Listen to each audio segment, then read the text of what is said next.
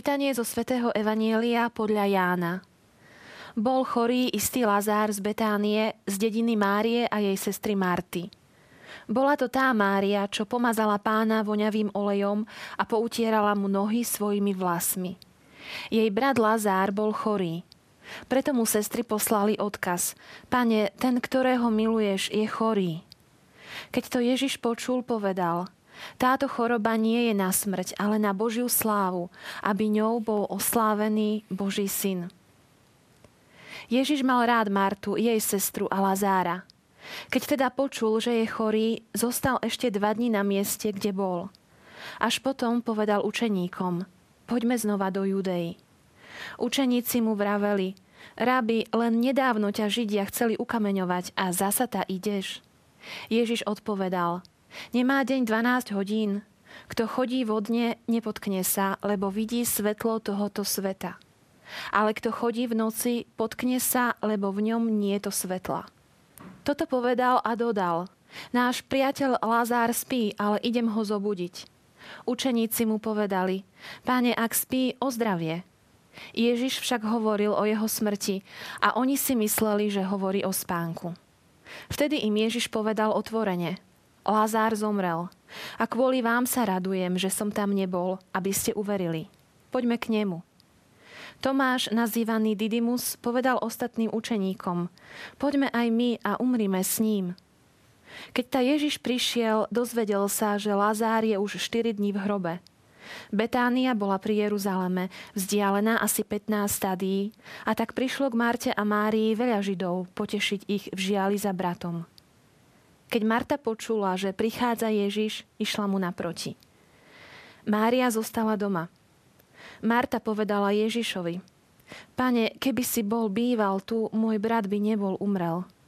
Ale aj teraz viem, že o čokoľvek poprosíš Boha, Boh ti to dá. Ježiš jej povedal, tvoj brat vstane z mŕtvych. Marta mu vravela, viem, že vstane v posledný deň pri vzkriesení. Ježiš jej povedal, ja som vzkriesenie a život. Kto verí vo mňa, bude žiť aj keď umrie.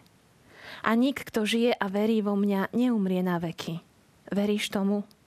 Povedala mu, áno, pane, ja som uverila, že ty si Mesiáš, Boží syn, ktorý mal prísť na svet. Ako to povedala, odišla, zavolala svoju sestru Máriu a potichu jej vravela.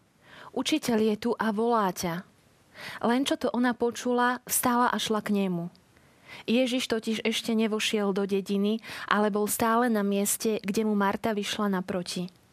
Keď Židia, čo boli s ňou v dome a potešovali ju, videli, že Mária rýchlo vstala a vyšla von, pobrali sa za ňou, lebo si mysleli, ide sa vyplakať k hrobu. Keď Mária prišla tá, kde bol Ježiš a zazrela ho, padla mu k nohám a povedala mu, Pane, keby si bol býval tu, môj brat by nebol umrel.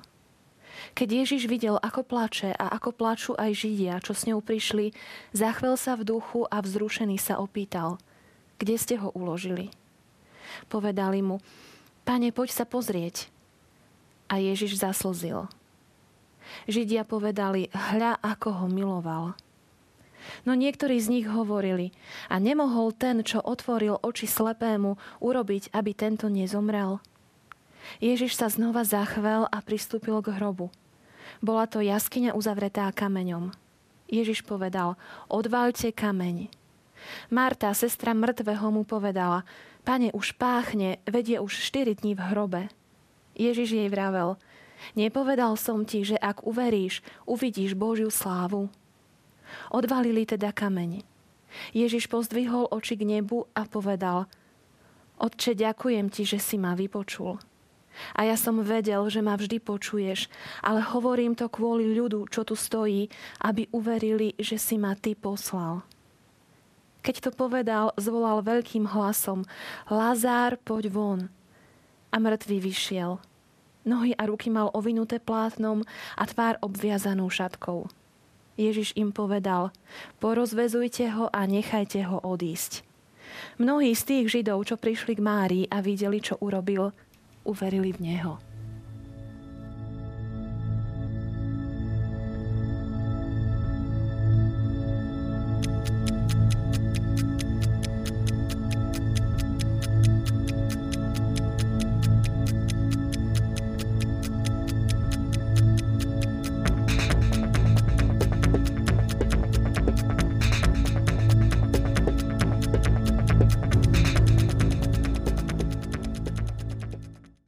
Máme pred sebou Ježiša veľmi emotívneho. Eh, evangelista Ján vykresluje jeho pocity a emócie možno oveľa viac ako na iných miestach. Aj o tom, že Ježiš bol mužom vzťahov, sa budeme rozprávať s mojim dnešným hostom, pátrom Brunom Branislavom Donovalom eh, z Rehole Dominikánov, kaplánom z Dunajskej Lužnej. Znovu vás vítam u nás. Ďakujem pekne za pozvanie. Tak poďme sa pozrieť na postavu Lazára. Kto bol Lazár? Lazár bol človek e, na jednej strane veľmi zámožný. E, dozvedáme sa zo stránok Biblie, že mal svoju vlastnú hrobku, ale nepredbiehajme. Ale bol to vlastne e, brat Márie a Marty. Žil v Betánii, bol to človek veľmi otvorený a bol to vlastne človek priateľ Ježiša Krista. Tak ako Mária a Marta, vlastne Ježiš sa veľmi rád zdržiaval v ich domácnosti, v ich dome v Betánii. V podstate vždy, keď išiel okolo, tak sa zastavil aj tá požiadavka eh, Márie z dnešného evanília, že dala vedieť Ježišovi, že Lazár je chorý, tak hovorí vlastne o ich vzťahu, ktorý bol naozaj nadštandardný, by sme mohli povedať. Takže mali blízke vzťahy. Evangelium nám spomína, že to bola tá Mária, čo pomazala pána voňavým olejom a poutierala mu nohy svojimi vlasmi. Svedčí to o veľmi intenzívnom vzťahu blízkom. Áno, áno, vlastne aj ten olej, ktorý vlastne ona minula, ktorý potom riešil Judáš, prečo sa nemohol predať, veď bol taký vzácny, drahý. Bol to olej z nardu, ktorý má nádhernú vôňu. V podstate, ak ste boli niekedy v Oriente, tak viete, že je veľmi rozšírené také voňavkovanie, natieranie sa týmito voňavými olejmi. No a nard je veľmi zácna, veľmi ťažko sa to získava. A v tejto súvislosti ma napadá, že vlastne aj súčasný pápež František má nardový kvet vo svojom erbe, ktorý je takým symbolom vlastne ľúbeznej vône Kristovej. Aj v Evangelii je to veľmi pekne e, naznačené, že celý dom naplnila vôňa tejto nardového oleja vôňa priateľstva, mohli by sme povedať, a zároveň vôňa lásky, ktorú prejavila Mária, ale aj vôňa lásky Ježiša, ktorú prejavil voči Lazárovi a vlastne domácnosti Betánii. Môžeme povedať, že pán Ježiš mal s niektorými uh, ľuďmi akoby bližšie priateľské vzťahy ako s inými, lebo vieme, že, že ako Boh miluje všetkých ľudí rovnako. A ako človek mal s niektorými nadštandardné vzťahy a s inými možno menej? Veľmi pekne to vidieť na jednotlivých postojoch Ježiša. E, už keď si e, vyvolí napríklad učeníkov, tak si vyvolí 12. Ale potom boli ďalší 72, s ktorými tiež mal určite e, nejaký blízky vzťah. A takisto aj ľudia, ktorí vstupovali do jeho života, či už to bola spomenutá Samaritánka, slepec, ľudia z jeho blízkeho okolia, čiže z Nazareta, ale aj potom ďalej Samaritáne napríklad, ktorí ho prijali medzi seba, hoci bol Žid, práve pre tú, tú jeho e, evanieliovú radostnú správu, ktorú im priniesol ako Samaritánom, e, vidieť veľmi krásne na tom, že naozaj bol to človek, ktorý si vážil vzťahy, ktorý dokázal týmto, do týchto vzťahov aj investovať svoj čas, svoje, svoje zainteresovanie. A hovorí to o takej veľmi krásnej vlastnosti a to je ľudskosť. Vlastne dnešné evanielium je naozaj plné ľudskosti, Ježiša ako Božieho syna, ktorý, ktorý prejaví, prejaví súcit, ktorý prejaví aj bolesť, a ktorý nakoniec aj zaplače nad eh, stratou eh, Lazára, ktorý zomrie. Ale veľmi pekne eh, sa črtá nádej, alebo také, taká iskierka svetla v tom, že tá jeho choroba, tá jeho smrť vlastne nie je príčinou, ale vlastne je to na Božiu slávu, na oslávenie Boha, ktorý dokáže aj to ľudské premeniť svojou božským, božskou prítomnosťou. Bolo nebezpečné pre Ježiša a jeho učeníkov ísť do Judei, lebo e, Evangelium spomína, že už predtým ho tam chceli ukameňovať. E, javí sa to ako veľmi nerozumné, že tam išli. Áno, niekedy Boh jedná úplne nelogicky z pohľadu človeka, riskuje veľmi rád a riskuje aj v našom živote napokon vždy je otvorená náruč. Jeho ľudskosť, ak by sme to tak mohli povedať, tak je prejavom toho záujmu. Že má záujem o teba, má záujem o človeka, má záujem uzdravovať, kriesiť. Napokon aj dnešné evanelium hovorí o tom, že prichádza, hoci sa dozvie, že Lazár už zomrel, ale prichádza, chce pozbudiť, chce potešiť svojou prítomnosťou a potom aj to krásne vyznanie e, Márie a aj Marty, vlastne, že ja viem, že ty si Mesiáš. že ty si skriesenie a život. Ja ti dôverujem a som veľmi rada, že si prišiel.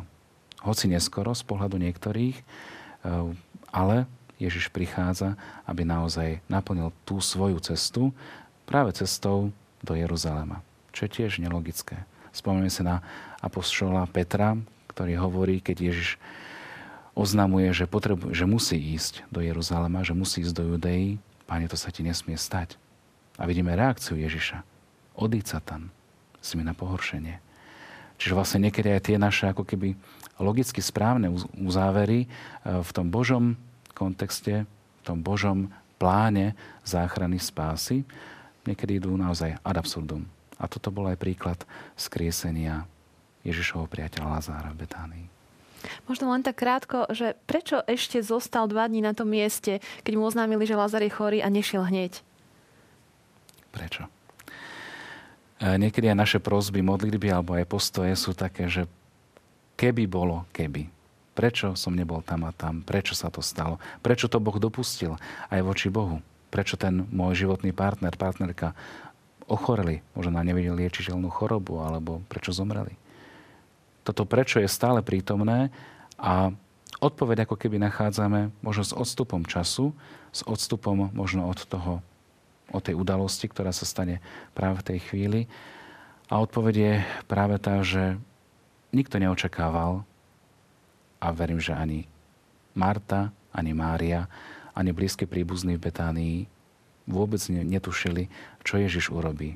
Aký zázrak a vlastne zázrak, ktorý bude takou predzvesťou jeho skriesenia. Ale zároveň aj vodou na mlyn pre farizov a zákonníkov, ktorým skriesenie Lazára naozaj ležalo veľmi žalúdku a nevedeli sa vysporiadať s tým, že jednoducho tento človek robí divy, ktoré presahujú ich ponímanie Mesiáša.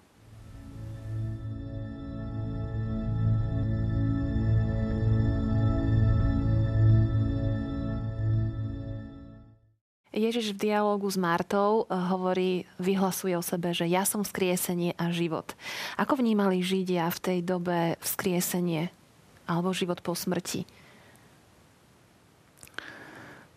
Paradoxne v tomto neboli jednotní. Niektorí tvrdili, že vzkriesenia niet a iní tvrdili, že áno, skriesenie bude na konci. A v postoji vlastne Marty vidíme, že ona verila v skriesenie. Verila v skriesenie, ako ponúkala židovská viera, čo znamenalo, že skriesenie príde na konci. Dovtedy vlastne skriesenie ako také nezohrávalo nejakú veľkú rolu. V podstate nikto nezažil skriesenie. Na konci uh, sveta, po skončení áno, sveta. Áno, hm. áno. V tomto takom eskatologickom ponímaní, že vlastne všetci budú skriesení pre život. A čo to znamenalo vlastne v udalosti skriesenia Lazára? skriesený pre život, tak to bolo niečo také, čo, čo zažila. A čo zažili nielen e, oni ako rodina, to skriesenie príbuzného, ale zažila to aj komunita, ktorá určite sa skladala z privržencov aj tých, ktorí boli, áno, veríme v skriesenie, ale aj tých, ktorí nie v skriesenie nie. A keď to videli, že ten Lazar naozaj vstáva z hrobu, tak určite uverili. A veľmi pekne to zaznelo aj v dnešnom evanieliu, že vlastne tento zázrak bol na posilnenie viery. Aj učeníkov, ktorí tiež možno verili, neverili, ale tiež aj tých e, zúčastnených. E, príbeh o Lazárovi a jeho skriesení e, môžem povedať, že patrí k takým najzaujímavejším a kľúčovým udalostiam, už aj tým svojim načasovaním, že je to tesne pred slávnosť, je to tesne pred slávnostným vstupom do Jeruzalema, Mm, ale tiež, áno, to je dôležité, že Ježiš už je na ceste. Už je na ceste. A vlastne cestou do Jeruzalema sa zastavuje v Betánii u svojich priateľov. Možno, aby si oddychol, možno aj s učeníkmi, aby troška pookriali, aby sa umýli z cesty a podobne. Vidíme naozaj Ježiša ako človeka, ktorý má aj svoje potreby, ktorý, ktorý je ľudský, ktorý si potrebuje oddychnúť, sa potrebuje nájsť, napiť, oddychnúť po ceste ale zároveň vidíme, že, že táto zastávka na ceste, možno tak trochu vynútená, e, prináša oveľa viac ako občerstvenie, vlastne prináša skriesenie. A skriesenie Lazára je ako keby takou predchuťou e, toho, čo zažijú potom aj ostatní práve skrze Ježiša. Zajímavý detail z dnešného evanília je, že Lazár bol v hrobe 4 dní. 4 dní, ktoré už boli naozaj dňami, kedy sa rozkladá ľudské telo. Vieme, že tam je veľmi horúco, že ten hrob bol privalený kameňom a podobne. A dokonca aj tá výstraha, páne, ale už páchne. Ty si uvedomuješ ten trapas, ktorý nastane, keď odvalíme kameň? A tam popadajú všetci. A páči sa mi veľmi freska od nášho renesančného maliara, dominikánskeho kniaza Blahoslavného Frangelika, ktorý práve túto udalosť odvalenia kameňa a povolania Lazára veľmi krásne znázornil práve aj tým faktom, že si tam zavchávajú nos tí prítomní. Čiže hovoria, ako keby dávajú najavo, že naozaj ten človek už bol v rozklade. A zrazu ho vidia omotaného plátnom, ako stojí v portále svojho hrobu a Ježiš oproti nemu s vystretou rukou ho povoláva k životu. Vôňa, keď sme hovorili o vôni v tom dome Betánie, vôňa priateľstva, niečo krásneho, niečo naplneného a tu zrazu vidíme, že hrob, ktorý páchne. Stredovekí autory, keď znázorňovali v tej Biblii Pauperum, v Biblii chudobných, či už to boli vitráže alebo rôzne fresky, tak dávali ako keby aj život do tých obrazov tým, že tam bolo vidieť emócie. Či to bol plač, Ježiš tiež zaplakal. Alebo či to bola radosť, nejaký jasot, napríklad v Káne. Ale aj pri tomto dnešnom príbehu skriesenia Lazára Franželiko veľmi krásne znázorňuje aj ako keby atmosféru toho, čo prežívali, čo videli, čo cítili tí, ktorí boli aktérmi, ale zároveň aj tí, ktorí boli svetkami skriesenia eh, Lazára v Betánii. Ďalším takým detailom eh, z dnešného evanielia je to, že Skriesenie Lazára ležalo v žalúdku farizejom zákonníkom. To bolo niečo, čo bolo ako keby takou poslednou kvapkou v kauze nielen prenasledovania Ježiša, ale už jasného odsúdenia, že jednoducho tu sa stavia do role Boha. Jeho skriesenie Lazárovo eh, aj skrze prenasledovanie, ale aj skrze eh,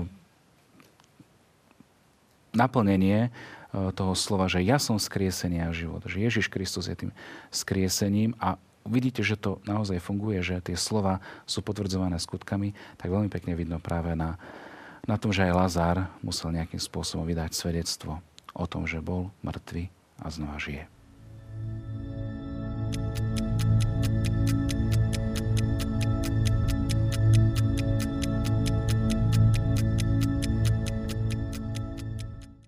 Pater Bruno, vieme povedať, čo bolo s Lazárom po tejto udalosti? To už evanielia nezachytávajú, ale vieme to z nejakých iných zdrojov?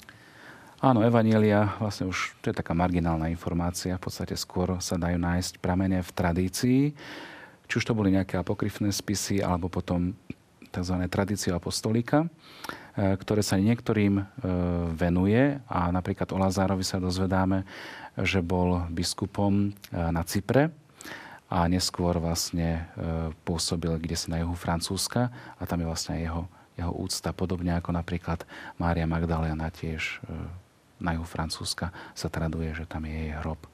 Takže o Lazárovi toľko, že má ako keby prázdny hrob na Cypre, kde bol pochovaný a potom jeho ostatky boli prenesené na juh Francúzska. Poďme rozlúštiť túto našu rekvizitu, ktorú ste priniesli. Dnes som priniesol také, také malé tajomstvo, ktoré vlastne znázorňuje Lazára samotného. Je tam obves, sú tam kamene, ktoré nejakým spôsobom prikrývajú.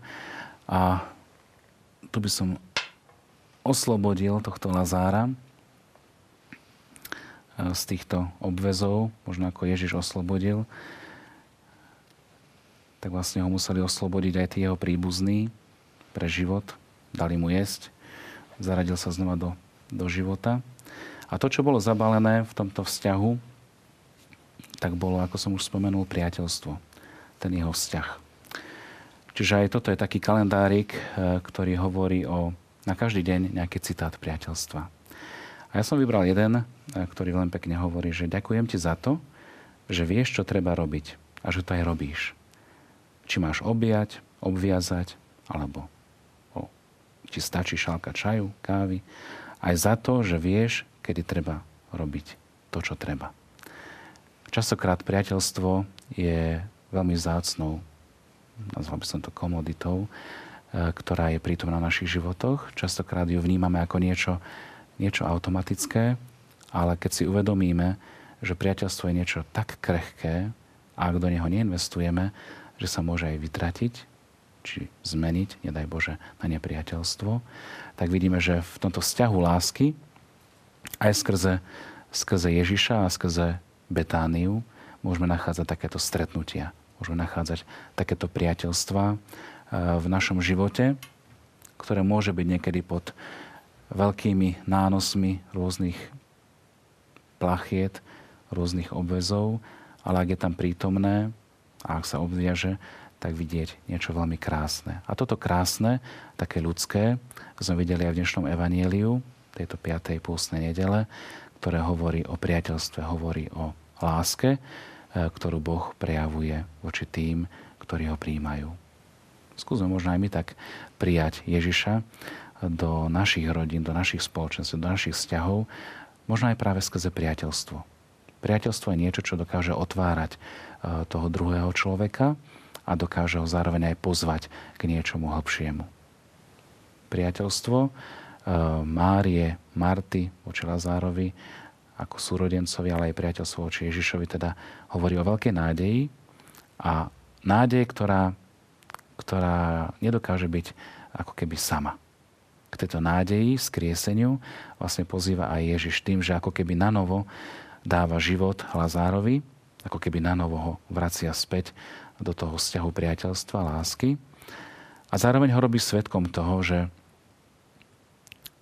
tie udalosti, ktoré budú nasledovať o pár dní, keď Ježiš vstúpi do Jeruzalema ako Mesiáš, ako král, ale aj tie udalosti, ktoré budú naozaj veľmi silné, emotívne, naplnené, nabité emóciami, keď Ježiš bude na kríži a je to ticho. Bielej soboty, keď Ježiš bude v hrobe, bude ako keby stále poznačené tou prízmou, napríklad na zárovom prípade, že on stane. Že on je verný tvojmu, tomu svojmu slovu, že na tretí deň stane z mŕtvych. Mnohí to ne, tomu nerozumeli, nepochopili, ale určite Lazár vedel, že Ježiš je verný a že to, čo robí, naozaj príde naplneniu. Takže skúsme možno aj my takéto prežívanie viery, aj skrze tú skúsenosť odumierania sebe samým alebo odumierania pre tento svet e, vidieť cez tú prízmu skriesenia, tej nádeje, ku ktorej nás Ježiš každého povoláva. Lebo do bezvýchodiskovej situácie, ktorá sa tu javila v tomto príbehu, Ježiš priniesol riešenie. Ako keby prinášal to vzkriesenie do našich bezvýchodiskových situácií, kde už my nevidíme riešenie. Áno, presne tak. Nikto nečakal, že Ježiš skriesi Lazára. Nikto to nečakal a napriek tomu to urobil, aby, aby jeho svedectvom vlastne pripravil tých, keď on sám stane z mŕtvych. Že je to niečo reálne. Že vlastne to jeho skriesenie je naozaj život v plnosti. Život, ktorý nie je iba nejaký imanigárny. Je to život, ktorý je naplnený mm, šťavou. Život, ktorý je naplnený uh, sám o sebe. Čiže nie je to iba nejaké živorenie, ale je to život v plnosti. No a k tomuto nás pozýva vlastne Lazár. E, jedna legenda o ňom hovorí, že e, ten život po skriesení už bol úplne iný. A že Lazár vlastne si dokázal veľmi vážiť to, čo Ježiš pre neho urobil, keď mu dal ako keby druhú šancu, novú šancu vydávať svedectvo živej viery. Páter Bruno, veľmi pekne vám ďakujem za vaše slova, za vaše povzbudenia. Ďakujem pekne aj ja. A majme nádej, že aj do našich bezvýchodiskových situácií Ježiš môže priniesť vzkriesenie. Dovidenia.